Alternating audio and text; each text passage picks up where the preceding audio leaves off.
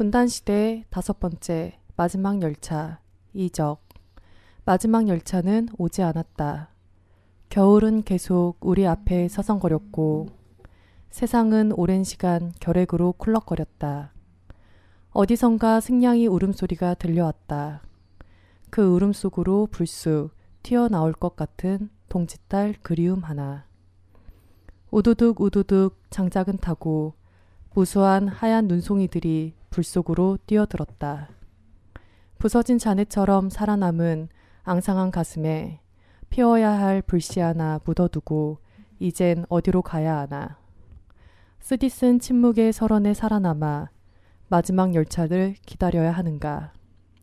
바람이 거세다 그 속으로 빨려들 것 같다. 술에 취한 듯 비틀거리며 지난 가을 무수히 떨어진 낙엽의 잔해를 밟으며 나는 앞서간 이들이 걸었던 길로 발걸음을 옮긴다. 길 걷다 떠오르는 사람들, 그들이 그립다. 오랜 세월 옥죄이는 아픔에 짓눌려도 심장이 멈추기 전 내 피해 투쟁을 멈출 수는 없다던 앞서간 사람들. 끝까지 민주화 해방, 그리고 자주의 그리움을 감옥 담벼락에 남긴다. 70년간 결핵으로 쿨럭거리는 그대를 사랑한 죄 때문에 유폐된 나의 죄를 묻지 말라. 병든 세상, 해방 세상으로 끌고 갈 열차에 우선 탑승하는 일. 지금은 그 길을 바스락거리며 묵묵히 걸어갈 뿐 아무것도 말하지 말라. 2014년 4월 7일. 인턴 스테판이 시작합니다. 지난 12월 21일 오전 자주통일과 민주주의를 위한 코리아 연대 공동대표 및 회원 12명에 대한 자택 사무실을 압수수색했고 동시에 민통선 평화의 교회 이정 목사의 자택, 교회, 아동센터 압수수색이 진행되었습니다. 박근혜 정권이 명백히 파쇼 정권으로 회귀하고 있는데요. 오늘은 민통선 평화의 교회 이정 목사님을 모시고 애기봉 등탑 재건립 반대 투쟁과 압수수색에 대한 이야기를 진행하겠습니다. 인사 바랍니다. 반갑습니다. 네. 안녕하세요. 훈쌤입니다. 네, 안녕하세요. 오늘도 사회를 맡은 저는 미녀책사 양책사입니다. 와. 와. 예, 먼저 이정 목사님과 함께 오늘 녹음을 진행을 할 텐데요. 어, 무척 반갑고요. 그런데 그 우리가 오늘 이 자리를 마련한 이유가 안타깝게도 그 경찰의 압수수색에 네. 대한 이야기를 하기 위해서 이 자리를 마련했죠. 예, 뭐 어쨌든 이 좁은 사무실에서 벗어나서 지금 원정을 오지 않았습니까? 네. 저는 일단은 좋네요 여기 목사님도 함께해서 좋고요. 어, 하여튼 이런 계기를 통해서 음, 많은 분들을 만나 뵙고 했는데 예, 그러면 먼저 경찰이 목사님에 대해 압수수색을 한 이유가 뭔가요? 제가 1년 전에 그 독일 포츠담에 평화 컨퍼런스 이제 갔죠. 네. 그래서 예, 어, 순수한 학술회장에서 애기봉 등탑과 전단사를 보는 어, 대북 심리전이다. 음, 남북 평화를 위해서 절대 에, 멈춰줘야 된다. 음, 어, 진행돼서는 안 된다. 이제 이런 발언을 했는데 네, 그 대북 심리전이라는 것이 북한 주장과 똑같다는 거죠. 음, 그리고 애기봉 성탄 트리는 전쟁 트리다. 음, 에, 그 발언을 또 했죠. 했는데 네, 그것도 북측 주장과 같다고 어, 이야기를 어. 합니다. 에, 그래서 어, 저는 이제 이야기하기를 애기봉 트리는 제가 먼저 이야기한 겁니다. 네. 애기봉 트리 전쟁 트리라는 말은 제가 먼저 했고 아, 북측에서 제가 말한 것을 따라 했던 거죠. 아, 따라한 건데 네.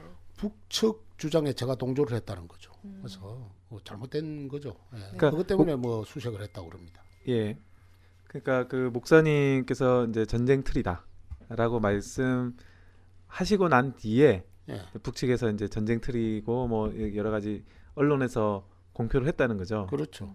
그런데 이제 북측에서는 우리 말을 주로 쓰기 때문에 예. 틀이란 말을 안 씁니다. 음. 아, 예, 안 써요. 안 쓰기 때문에 에, 제가 먼저 썼죠. 제가 쓸 수밖에 없는 우리는 틀이라는 말이 이, 우리 대한민국 사회에서는 워낙 통용돼 있는 말 아닙니까? 네. 음, 외국 그렇죠. 말이라도. 예, 예.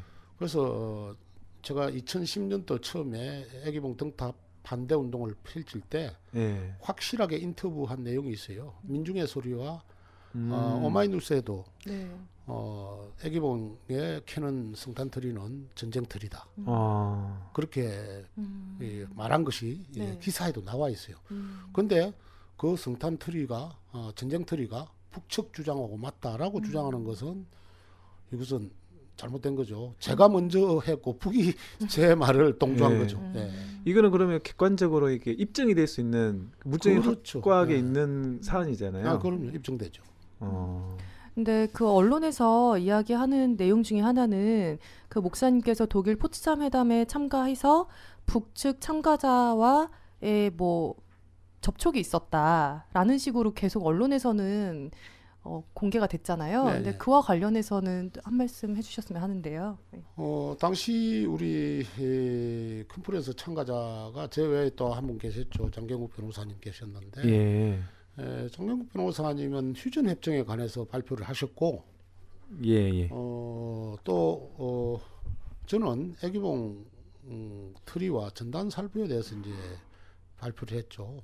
그 발표하고 난 다음에 바로 우리는 어, 북측 인사들하고 말 한마디 섞지 않았고 음. 바로 호텔로 돌아왔습니다. 네. 그런데 예.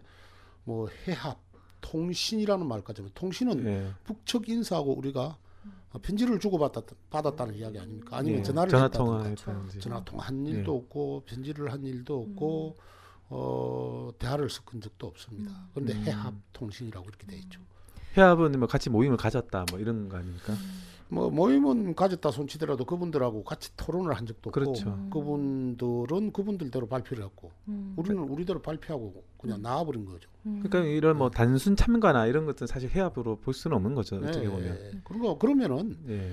식당에서 밥을 먹는데 그렇죠. 내 옆좌석에 어, 북측 인사 가서 밥을 먹으면 그것도 해합인가? 내가 그렇게 묻고 싶어요. 그렇죠. 음.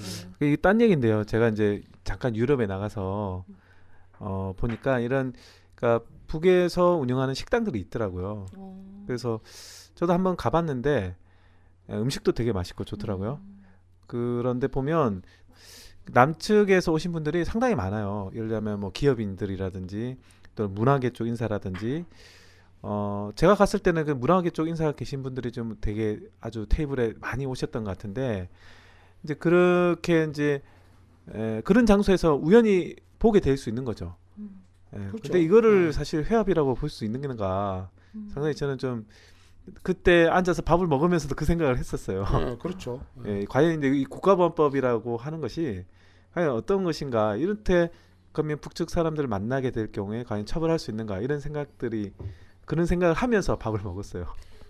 그 처벌을 하려면은 1m 전방에 앉아 있는 사람은 해합이다. 뭐, 뭐 이렇게 메타 수도 법으로- 정해야 될것 같아요. 법으로 규정을 어. 해놓고요. 그런데 이제 북측 인사들하고 내가 한 2m 떨어져서 내가 먼저 발표하고 나는 나왔고 또 북측 인사가 발표하고 이제 이렇게 했단 말입니다. 음. 그렇게 했는데 그것을 해합이라고 하는 것은 몇, 앞으로 국가보안법을 좀 개정해서 메타 수까지 정확하게 이렇게 기록하면 참 좋겠다는 생각이 듭니다. 예. 목사님께서 그 북측 참가자와의 회합 및 통신이 없었다는 사실은 목, 목사님의 주장을 비롯해서 그리고 당시 그 포츠담 회담에 함께 참가했던 정살렘 교수의 그 증언을 통해서도 우리가 알 수 있다라고 생각이 듭니다. 그렇기 때문에 그 목사님에 대한 그 압수수색 영장 내용은 사실상 터무니없다. 그리고 압수수색 자체도 사실상 매우 잘못된 것이다라는 것을 다시 한번 느낄 수가 있, 있는 것 같습니다. 근데 이러한 압수수색 과정에서 실제 목사님에 대한 과잉 수색이 있었다고 들었어요. 네, 가잉 수색이 있었죠. 어, 예를 들어서 어, 저희 집에 그 제 서재를 뒤진다든가 뭐 제 메일을 압수한다든가 하는 것은 뭐 압수수색 영장이 떨어졌으니까 용인을 한다 손치더라도 예. 예배당 십자가까지 끌어내리고 음. 예배당에 있는 강대상 성물 성물 있죠 성물 네. 성물까지도 뒤지고 또 설교 자료까지 뒤진 것은 에, 종교의 자유가 있다는 나라에서는 이것은 명백히 종교 침탈 행위고 음. 명백히 종교를 탄압하는 행위라고 이제 볼 수밖에 없죠. 예. 그래서 이것은 어, 박근혜 정권이 이, 자신의 정권을 안위를 위해서는 종교까지도 어, 짓밟을 수 있다 하는 모습을 이번에 보여준 사건이라고 그렇게 볼 수 있겠죠. 예. 네, 지금 이정 목사님과의 그 대화 중에 어, 또 최재봉 목사님께서 오셨어요. 와. 그래서 어, 즉석에서 함께 이야기를 나눠보도록 하겠습니다. 먼저 최재봉 목사님 그 인사 부탁드립니다. 예, 안녕하세요.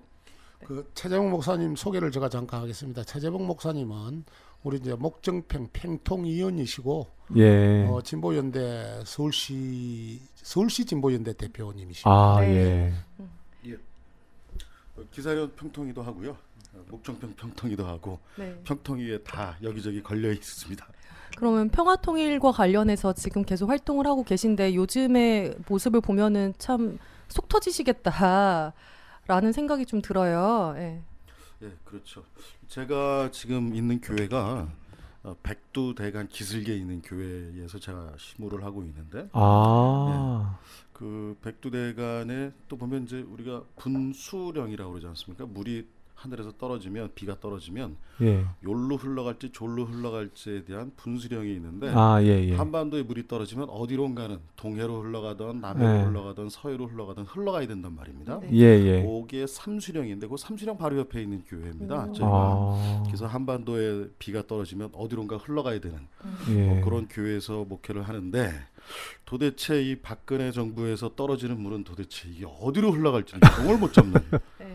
이게 이게 물이 막 거꾸로도 올라가고 예. 이게 도대체 상식 적이지 않은 정권이다라는 네. 생각이 좀 들어서 네. 참 여러 목사님들도 굉장히 많이 좀 걱정을 하시는데 네. 예. 좀 이게 좀 상식이 통하는 네. 물이 떨어지면 어디론가 흘러가고 네. 높은 데서 흘러가면 아래로 내려가야 되는 건데 예. 이 박근혜 정권에서는 이게 막 거꾸로도 막 올라가고 이게 도대체 이해할 수 없는 네. 정권이 되는 겁니다. 네. 아, 역시 그 목사님의 그 현란한 비유가 느껴지는 예, 그런 말씀이었고요. 이따가 다시 한번 그 최재범 목사님께 박근혜 정권에 대한 그런 이야기를 좀 더 듣고 싶고요. 그 다시 원래 주제로 돌아가서 그 이정 목사님께 또 질문을 드릴게요. 그 목사님이 보시기에 뭐 악수수색 이유야 뭐 독일 포츠담 회담에서 뭐 북측 사람을 만났다 뭐 이런 것들이 이유가 될 수 있겠지만 사실 압수수색의 근본 목적이 있을 거라고 생각이 들어요. 좀 정치적인 이유도 있을 것 같고 이와 관련한 관련해서 어떻게 생각하시는지 듣고 싶습니다.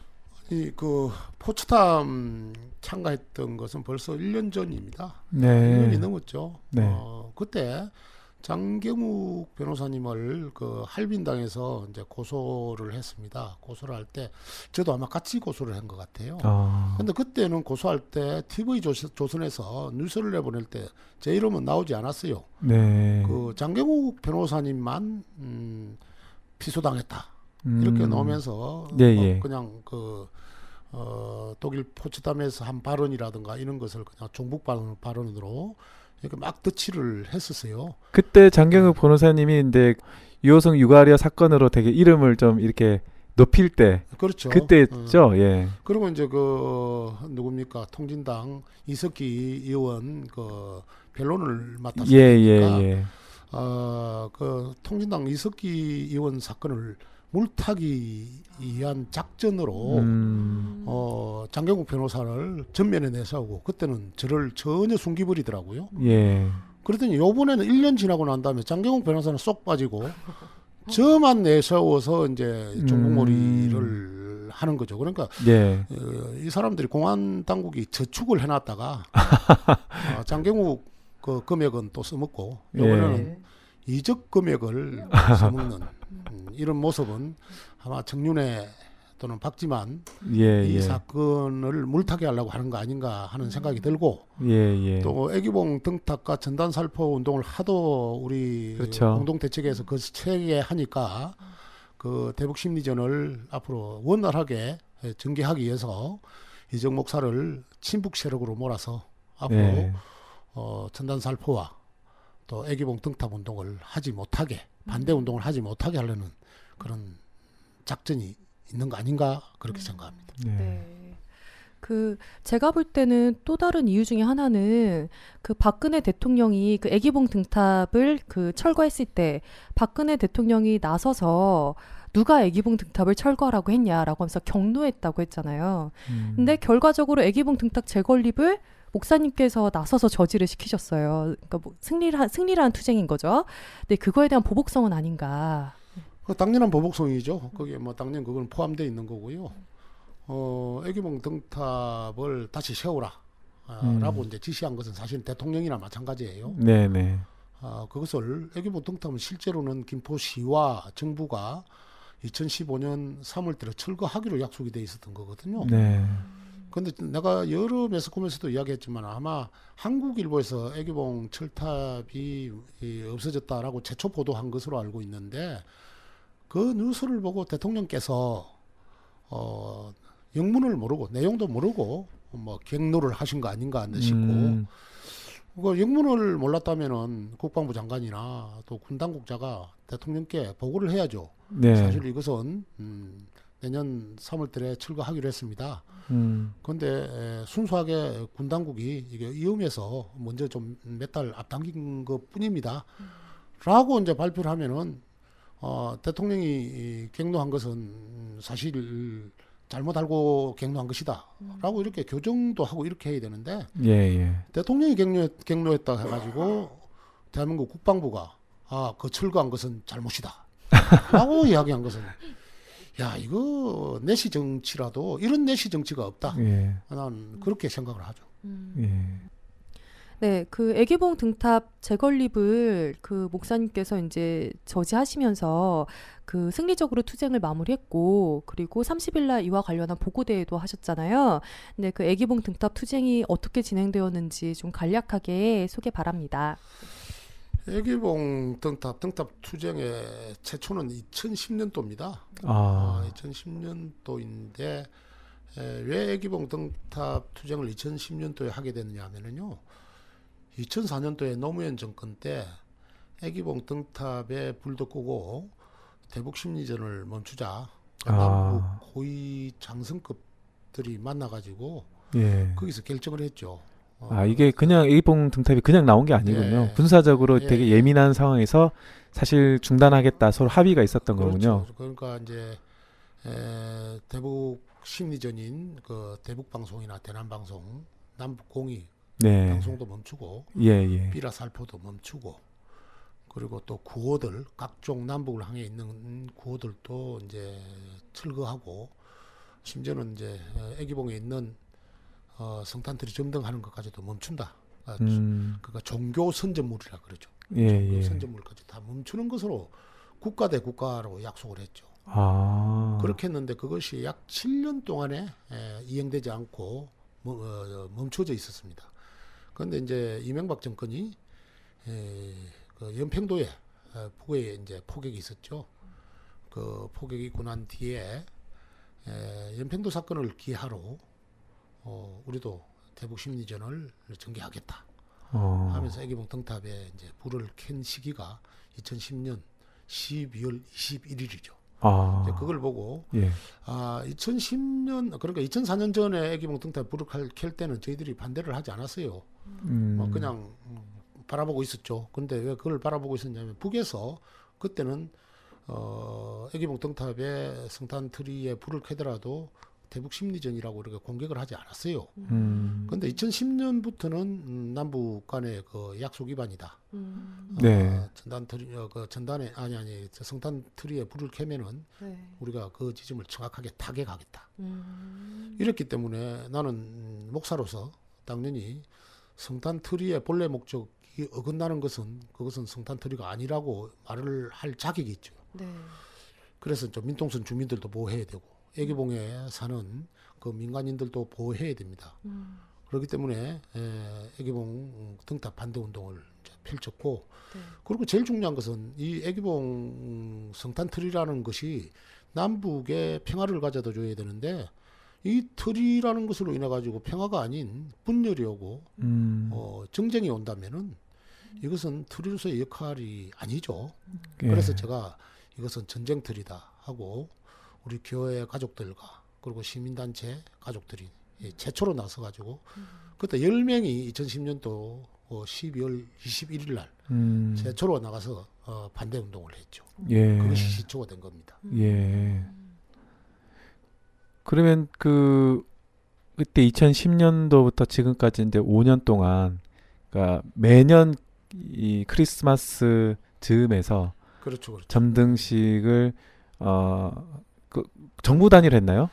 그러니까 이제 2010년도 하고 2011년도는 못했어요. 왜 예. 못했냐면 그때 김정일 어, 아, 위원장이 이제 급수를 하셨어요. 예, 급수하셨죠. 급수하실 때 그때 이제 에, 등탑에 불을 켜느냐 안 켜느냐 막 엄청나게 이제 또 갈등을 국방부에서 했습니다. 아, 그리고 예. 우리도 이제 그 어, 조문을 가야 될 아, 예, 그렇죠. 이 국가 대 국가로서 또는 어 이거는 적어도 남북 간의 동질감을 회복하고 또 대화의 전국을 이끌기 위해서는 조문을 가야 되는 그 음, 음, 그런 음. 시기였어요. 예, 예. 어, 지금은 와가지고 뭐 어, 그때 조문 가는 사람들을 그때 코리아 연대나 뭐 어, 그때 사람들을 뭐 이적 단체로 이렇게 몰아붙이고 그러는데 그때만 해도 네. 어, 노무현 정권 또 김대중 정권 10년 시기였기 때문에 북에 가는 것은 아주 자연스러운 시기였죠. 예, 예. 어, 그런 시기였기 때문에 에, 당연히 등탑에 불을 끄고 음. 어, 북에 어, 조문단도 보내야 되고 음. 또 나보고 대결의 모습을 보여서는 안 된다 라는 음. 것이 이제 국제적 정서였어요. 그게 네, 우리 네, 뭐 네. 우리나라만 그런 것이 아니고 우리나라의 뭐 양심 세력들만 또 남북 간의 대화 세력들만 그렇게 주장한 것이 아니에요. 네. 예. 에, 그렇게 했는데 이제 에, 저희들 의견이 받아들여서 졌는지 국방부에서 2011년도는 불을 켜지 않겠다 하고 음. 저한테 공문이 왔었어요. 음, 네. 그래가 2011년도 안 켰고, 그런데 2012년도에는 또 불을 켰어요. 아, 저희들이 2012년도부터. 막았습니다만은 저희들 소방차와 경찰이 저희들이 저지를 뚫고 올라가서 켰고, 아, 2013년도는 또 켜지 않았습니다. 아, 아. 그때는 왜 그런 거죠? 그때는 아마 남북 간의 정세가 아주 심상치 않았던 걸로 아. 저희들이 알고 있어요. 그래서 국방부에서 판단해서 어, 자극적인 것은 피하자 해서 예. 국방부 자체 판단에 의해 가지고 안켠 것으로 알고 있습니다. 네. 음. 그리고 올해 이제 켜려고 했는데 저희들이 저항에 부딪혀서 음. 어, 못켠 것으로 그렇게 알고 있습니다. 근데 올해는 보면 이제 어 원래 국방부가 그동안 켜왔었는데 국방부는 등탑을 철거를 했고 어 기독교가 나서가지고 민간인들이 이렇게 트리를 설치를 하고 점등을 켜려고 하지 않았습니까? 시도하지 아니 않았습니까? 이제 그것은 좀 잘못 알고 계시는데 예. 원래 국방부는 2010년부터 한 번도 켠 적이 없어요. 아. 이제 단지 제가 아는 상식으로는 국방부가 어, 종교단체한테 이탁을 해서 위탁을 해서 어, 켜는 걸로 알고 있고요. 예. 그래서 공식적으로 어, 국방부는 이제 정부기관이기 때문에 예, 예. 정부 기관에서는 대북 심리전을 한다는 것을 보여줄 수는 없죠. 아. 이제 그러니까 어, 국방부는 항상 그럽니다. 국방부는 대북 심리전을 한 적이 없다라고 음. 이야기하는데 실제로 내용적으로 들어가 보면은 국방부가 대북 심리전을 하기 위해서 음. 애기봉 등탑을 하는 기독교 단체를 항상 어, 모집을 해서 네. 신청토록 해주고 예. 그리고 허가해주는 그런 절차를 밟은 것을 매년마다 우리는 바라봐. 그렇죠. 그러니까 허가를 분명하게 이게 이제 허가란 절차를 거쳐서 예, 예. 어 그리고 되는 거지 국방부가 않습니까? 허가를 예. 해주기 때문에 등탑에 불을 켜기 때문에 사실은 따지고 보면 국방부가 어, 시키는 거나 다름없죠. 예. 책임 소재는 어떻게 보면 그 허가라는 부분에서 그렇죠. 예. 있지 않는가 이렇게 예. 좀 판단이 되고요. 네. 그런데 국방부가 우리는 한 적이 없다라고 말하는 그렇죠. 것은 그 참 책임 소재 참 이해가 안 되는 부분이죠. 네. 이게 눈 가리고 아웅 하는 것 같아요. 국방부 하는 거 보면. 그 얼마 전에 애기봉 등탑 재건립을 위한 기독당에서 그 기도회가 있었을 때 그 서북 청년단에서도 왔더라고요. 그런데 그 현장에 또 최 목사님도 같이 계셨고 이정 목사님도 같이 계셨는데 그 서북 청년단이 다시 만들어지고 그리고 박근혜 정윤회 정권 네 그런 파쇼화가 갈수록 심각해지고 있는 상황에서 그 목사님들의 우려 또한 커지지 않을까 싶습니다. 최 목사님과 이정 목사님께서 그 우려하는 그런 부분에 대해서 어떻게 생각하시는지 듣고 싶습니다.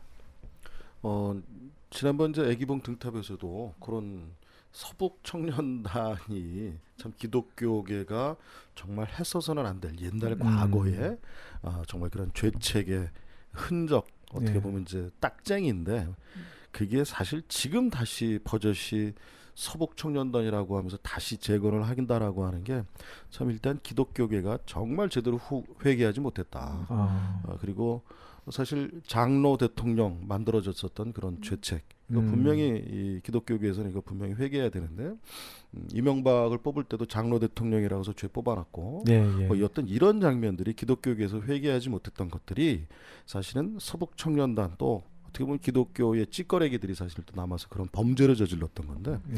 그런 범죄가 아직도 사실 같이 또 기독당이라고 하는 그 이렇게 돼서 오는 걸 보면서 아 예. 이거 정말 기독교계가 어 좀 사회에 대해서 정말 좀 제대로 역할을 해야 되는데 사회 전반적으로 이게 파쇼로 혹은 과거로 자꾸 되돌아가니 음. 이 잘못된 기독교, 제대로 신앙을 갖지 못한 기독교인들이 거기에 편승을 하는 거라고 음, 음. 생각을 합니다. 네. 굉장히 기회주의적인 속성이 사실은 기독교 내에는 있어요.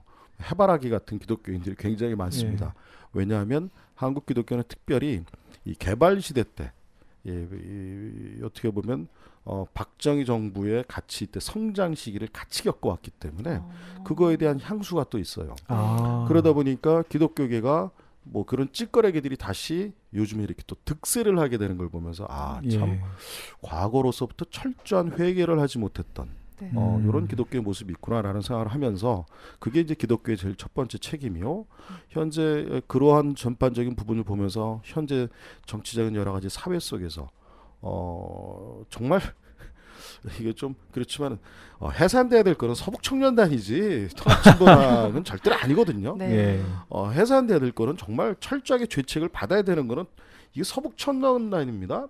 예. 그런데 정말 이 해산되지 못할 것들이 해산되고 어 정말 버려야 될 것들을 버리지 못하는 이러한 모습들 이 정치적인 상황 속에서 아 기독교계에서는 어 정말 좀 뭐랄까요 좀 음. 목사님들이 좀 다시 정말 하나님의 나라를 만드는 어떤 그런 역할 어, 그런 어떤 신앙적 고백 그 속에서 나오는 철저한 행동 활동들이 있어야 되겠다는 생각이 들고 지금 정말 파쇼로 과거로 되돌아가는 이 모습 정말 어, 참 안타깝습니다. 음. 그 질문이 있는데요. 그러니까 그 저희 청취자들께서도 이 서북 청년단과 기독교의 관계를 잘 모르세요. 저도 사실은 이제 그날 집 그 현장에서 처음 들었는데 좀 간단하게 설명을 좀 해주실 수 있으신가요? 어, 간단하게 설명을 드리면 어, 기독교계가 분단되면서 사실 이제 많이 기독인들이 이제 남쪽으로 피난 내려온다라고 얘기를 하죠. 예, 예. 근데 거기에 대한 여러 가지 몇 개가 있는데 사실 한경직 목사님도 어, 어, 신앙적으로 내려오시기보다는 음. 거기서 정당을 창당을 합니다. 아. 그러면서도 내려오시는 경우도 있고 대부분 그때 당시에 많은 이제 이, 이 뭐라 그럴까요 재산들을 어디다 숨겨놓냐면 음, 종교단체에다 많이 숨겨놓습니다. 아. 어, 절에다가도 숨겨놓기도 하고 뭐 교회에다가도 숨겨놓기도 하고 예. 하여간 여러 가지 상황에 뭐 그래서 이제 사실은 내려오는 케이스도 있겠고 하여간 어쨌거나 여러 가지 많은 케이스로 사실은 내려옵니다. 내려오는데 내려와서 어 재산도 빼앗겼다 뭐 압수당했다라고 하는 그런 억울함들을 가진 어, 예, 일부 지주계층들 예, 예. 그래서 다시 가서 내 땅을 회복해야 되겠다라고 하는 음. 그런 빼앗긴 땅을 빼앗긴 사람들의 억울함들 음, 음, 어, 음. 이런 사람들이 모이게 되죠. 모이게 돼서 반공에 대한 아주 그냥 극심한 네, 것들을 예, 예. 가지게 되면서 어 그러면서 이제 공산주의자에 대해서 굉장히 심각한 테러들을 합니다. 아. 그래서 테러 단체가 되는데 거기에 뒤에 누가 있었냐면 사실은 어, 피난 내려온 기독교인들이 음. 또 사실은 많이 그에 대해서 보호막 형태를 많이 가지고 있죠. 아, 예. 음. 그래서 피난 그래서 이제 내려온 분들이 사실은 어, 모여졌던 게 우리가 이제 우리도 유 어, 이민을 가면 한국 교민 사회를 만들지 않습니까? 예, 그 예. 교민 사회에 가장 중요한 게 또 교회가 많이 그 역할을 하던 하는 것처럼 예. 신앙을 가져서 그 교회를 나가기보다는 새로운 세계에 정착을 할 때 정보 정보의 하나의 통로로서 음. 역할을 하는 것처럼 피난 내려온 그 이제 이북 출신들이 하나로 이렇게 기독교라고 하는 모습으로서 같이 모이게 되는 거죠. 신앙이 있어서 모이기보다는 예. 흩어진 우리 가족들은 어디가 있니 뭐 소식 들어봤니 뭐 이러면서 자연스럽게 모이면서 그런 모임들이 서북 청년단이라고 하는 모습 속에서의 그 폭력적인 모습으로서 네. 범죄적 모습으로서도 나타나게 되는 거죠. 아. 어 그래서 거기에 흔한 말로 어 제주도 4.3에 대한 가해자의 대다수의 예. 70% 80%가 기독인이라고 얘기하는 것은 그거는 뭐 아. 공공연한 얘기고 예. 그래서 기독교에서도 제주도에 대한 선교가 굉장히 지금도 힘든 이유가 아. 바로 그거에 대한 역사적인 이유가 있다고 합니다. 또그 북에서 그 남으로 피난 내려온 그 기독인들이라는 사람들이 예. 예, 사실은 그 일제 때나 그리고 이제 그뭐그 시대를 거슬러 올라가서도 별로 이렇게 에, 존경받을 만한 행동을 하지 못한 분들, 네. 예. 예. 지주 계급이라도 좀 착취 계급들 예. 이런 계급들이 남쪽으로 내려 대거 내려오게 되죠. 네. 그래서 음. 어, 자기네들의 그동안 착취한 행적이나 또 많은 대중들에게 그 저지른 행위들 이런 것에 대한 반성을 하지 않고 도리어 거기에 대한 보복을 하려고 하는 그 음. 세력들이 기독교라는 이름을 등에 업고 행동한 것이지 실제 그 사람들이 기독교인이라고는 볼, 볼 수가 없죠. 네. 음. 진정한 기독교인이라면은 그런 행동 안 하죠. 네. 그래서 사실 보면은 기독교는 누구에게나 얹혀 갈 수 있거든요. 네. 네. 아니, 불교도 종교는 얹혀 갈 수 있어요. 그런데 음. 그분들을 나는 엄밀히 말해서 나는 기독인이라고 보지 않습니다. 네. 아, 그것은 행동 자체에서 기독인의 행동을 안 했기 때문에 음. 에, 우리는 뭐 기독인이다 말을 하지만 기독인 아닙니다. 네. 네. 그거는 뭐 요즘 현재 기독교도 그렇지 않습니까? 뭐냐면 보, 보호 요, 요즘도 어, 그런 기독인 인정 안 합니다.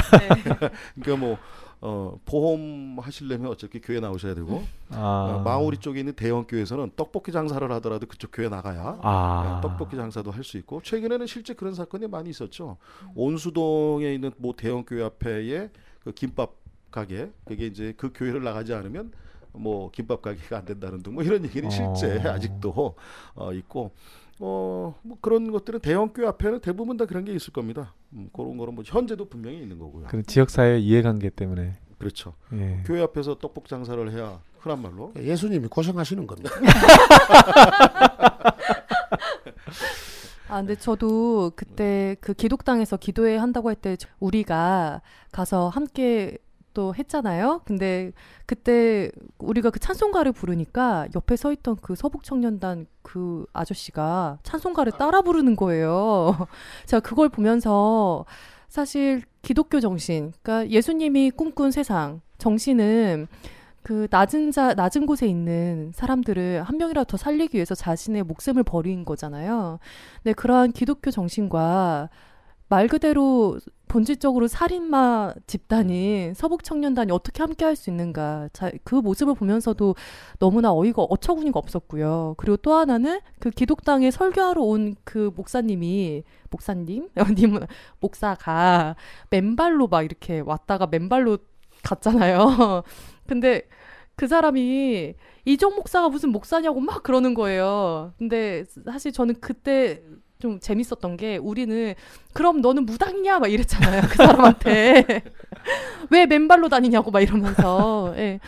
참그 기독교 정, 정신이라는 게 본질적으로 낮은 곳에 있는 사람들을 구원하고 그리고 어, 함께하기 위한 그러한 정신이라면 그들이 과연 진정한 기독교인인가 전혀 그렇지 않다라는 게 기독교인이 아닌 제가 보기에도 예, 음. 그러한 것 같습니다. 그렇죠. 그러니까 하나님께서 참 위대하신 분이신 게 어, 서북 청년단까지도 먹여 살리시는 하나님의 모습을 보면서 어, 참 대단하다, 대단하신 하나님이시다라는 생각이 들고 일단 그 그런 게 또 기본적 기본적으로 있을 겁니다. 뭐냐면 한국 기독교의 좀 독특한 형태가 역사적인 아픔이 있었죠. 예, 예. 어, 애기봉 등탑에서도 거기서도 그 예배의 형태들을 보면 예배드리기 전에 애국가 제창이라든지 여러 이렇게 아. 어, 국민 의례를 하고 난 다음에 예배를 드리는데 그게 일제시대 때 에, 예배드리기 전에 신사를 향하여 묵도 바로 아. 그런 다음에 예배드렸던 형태들을 아. 그대로 가지고 있는 걸 보면서 아 이건 정말 일제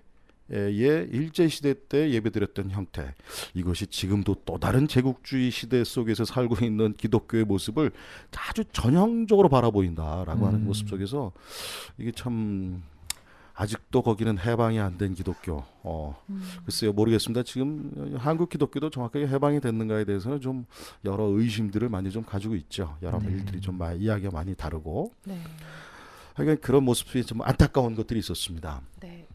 그 앞에서도 질문을 드렸다시피 현재 박근혜 정권이 그 우리는 본질적으로 박근혜 정권은 박근혜 정윤회 정권이라고 지금 이야기하고 있는데요. 그 박근혜 정윤회 정권의 본질은 파쇼 정권이다. 라는 게 명백히 드러나고 있는 상황입니다. 그래서 이에 대한 우려도 많이 되실 것 같은데 현 정국에 대해서 어떻게 보시는지 예, 그 박근혜 정윤회 정권이라고 표현하기 굉장히 재미있는 표현이고 굉장히 좀 정확한 표현인 것 같아요. 어, 사실은 뭐냐면 어, 국민이 스- 국민은 글쎄요, 뭐 저는 뭐 저는 안 뽑았지만 어쨌거나 선거 결과에 의하면 어쨌거나 박근혜가 뽑혔는데 실제 정권은 정윤회가 운영을 한단 말이죠. 네. 이런 형태, 즉 내가 뽑은 사람은 아무개인데 아무개가 정권을 좌지우지하지 않고 다른 사람이 하는 그러한 형태들. 뭐 이게 결국에는 어 좀 제일 가슴 아픈 우리 한국 역사가 계속 늘 그래왔던 역사가 있지 않았는가. 예. 음, 어, 우리는 박정희를 뽑은 적이 없지만 박정희는 대통령이라고 나오고 어, 전두환도 우리가 절대로 대통령 우리가 뽑진 않았는데 장충체육관에서 자기가 대통령이 되어 나오고 그렇죠. 뭐 이런 거는 이제 군사적으로나 여러 가지 모습 속에서 사실 나왔던 게 이제 한국의 에, 여러 가지 안타까움이 아닙니까?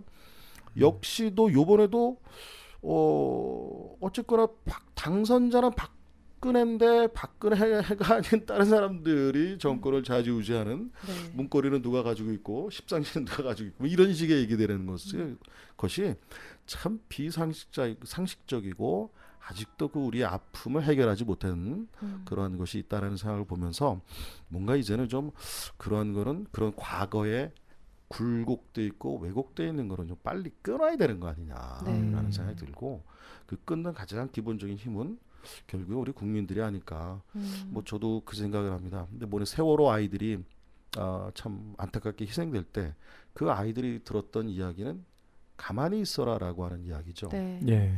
근데 지난 우리 딱 1년 전이죠. 서울역 앞에서 우리 그 열사는 어, 두려움은 자기가 가져가겠다. 음. 일어나십시오라고 하는 이야기를 하시면서 네. 네. 사실은 서울역 앞에서 이렇게 산화되셨던 그런 모습을 기억하는데 정말 우리가 어, 가만히 있어라라고 하면 가만히 있으면 우리는 참 어, 우리 한국 사회 어려울 겁니다. 네. 어, 지금 일본 같은 경우는 흔히 그 얘기하잖아요. 뭐냐면 거기는 원전이 터져가지고 사람들이 막다 고향 쫓겨나는데도 그래도 거기는 거기도 일본 찍어요, 그죠? 원전이 음. 폭파가 돼도 거기는 일본을 찍습니다. 어, 이거 한국도 역시 또 역시 그런 사회, 가만히 있는 사회가 되지 않겠나. 어. 음. 아, 그래서 우리도 빨리 좀 일어나야 되겠다. 네. 아, 그런 생각이 듭니다. 그래서 2015년도 좀 일어나서 좀 새롭게 광복 70년도 맞이하면서 새롭게 일어났으면 좋겠다라는 생각을 갖습니다. 네. 네. 그 파시즘 회기를 한 하면은 그 제가 제일 분노합니다. 왜냐면은 그 어, 군사 독재 시절 때 저는 음, 총 6년을 깜빵에 살았거든요. 아, 어떤 건으로 겸포고령 위반으로 아. 겸포고령 포고령이라는 제명을 들어봤습니까? 계엄 포고령. 예, 예. 겸포고령 그러니까 음. 겸령하에 예, 예. 너희들은 가만히 있어라. 아, 그렇죠. 입을 놀리거나 정부를 비방하거나 예, 예. 대통령을 욕하거나 예. 이러면 전부 그 겸포고령에 해당됩니다. 네. 그러니까 육법 전서에 나오지 않은 그 음. 제명이 겸포고령이죠. 그 겸포고령에 의해 가지고 삼천교육대 끌려가서 최장기수 3년을 살았어요. 저는. 어. 그리고 또 끌려 나가지고 삼천교육대를 폭로하느라고 네. 어, 또 하다가 8개월, 또 한번 아. 10개월 와. 이렇게 두 번을 살았고요. 또 삼천교육대를 1988년 또 12월 달에 50 청문회라는 게 있었어요. 네. 네. 예, 그때 예. 예, 청문회 증인으로 나가가지고 삼천교육대를 폭로합니다. 제가 네. 그 폭로했다는 음, 대가로 그그 당시 민정당 민정당 정권에 의해 가지고 어, 출판물에 의한 명예훼손으로 음. 또 7년간 지명수배 당했죠. 그래서 파시즘 음, 이 파시즘에 대해서는 제가 할 말이 참 많습니다. 직접 네. 몸으로 아. 겪은 거기 때문에 예. 이 방송에 이 방송에 뭐 그 말을 다 하려면 따로 시간 한번 정해주세요. 네. 네, 그때 들려드리겠습니다. 예, 꼭 어, 정말 이- 모시겠습니다. 파란만장한 이 또 삶을 사셨군요. 네.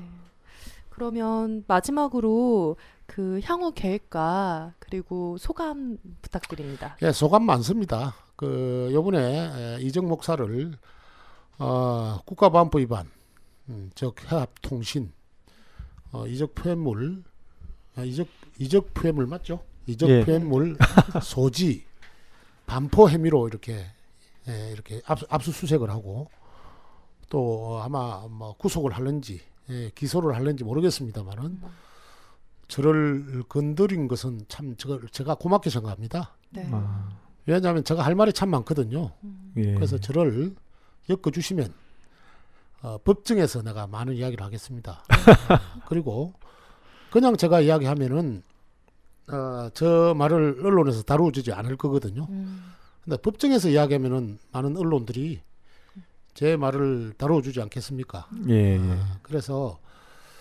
어, 애기봉 등탑 운동이 그 순수한 평화 운동이 이적 행위였다라고 한다면은 아 이걸 어떻게 설명해야 될까? 난그 저희들 음. 구학들한테 뭐라고 설명을 해야 될지 참 난감합니다. 음. 그래서 애기봉 등탑 운동은 말 그대로 평화 운동입니다. 네. 어, 그리고 우리 주민을 안전하게 보살피려고 했고 남북의 에, 평화 그리고 남남 갈등을 방지하고 하는 네. 그런 순수한 종교인으로서 또 문인으로서 양심적 행동을 한 것입니다. 네. 네, 거기에다가 국가보안법 잣대를 들이대고 어, 저희 교회를 침탈하고 예배당에 십자가를 끌어내리고 음, 한 행위는 말 그대로 파시즘 행위입니다. 네.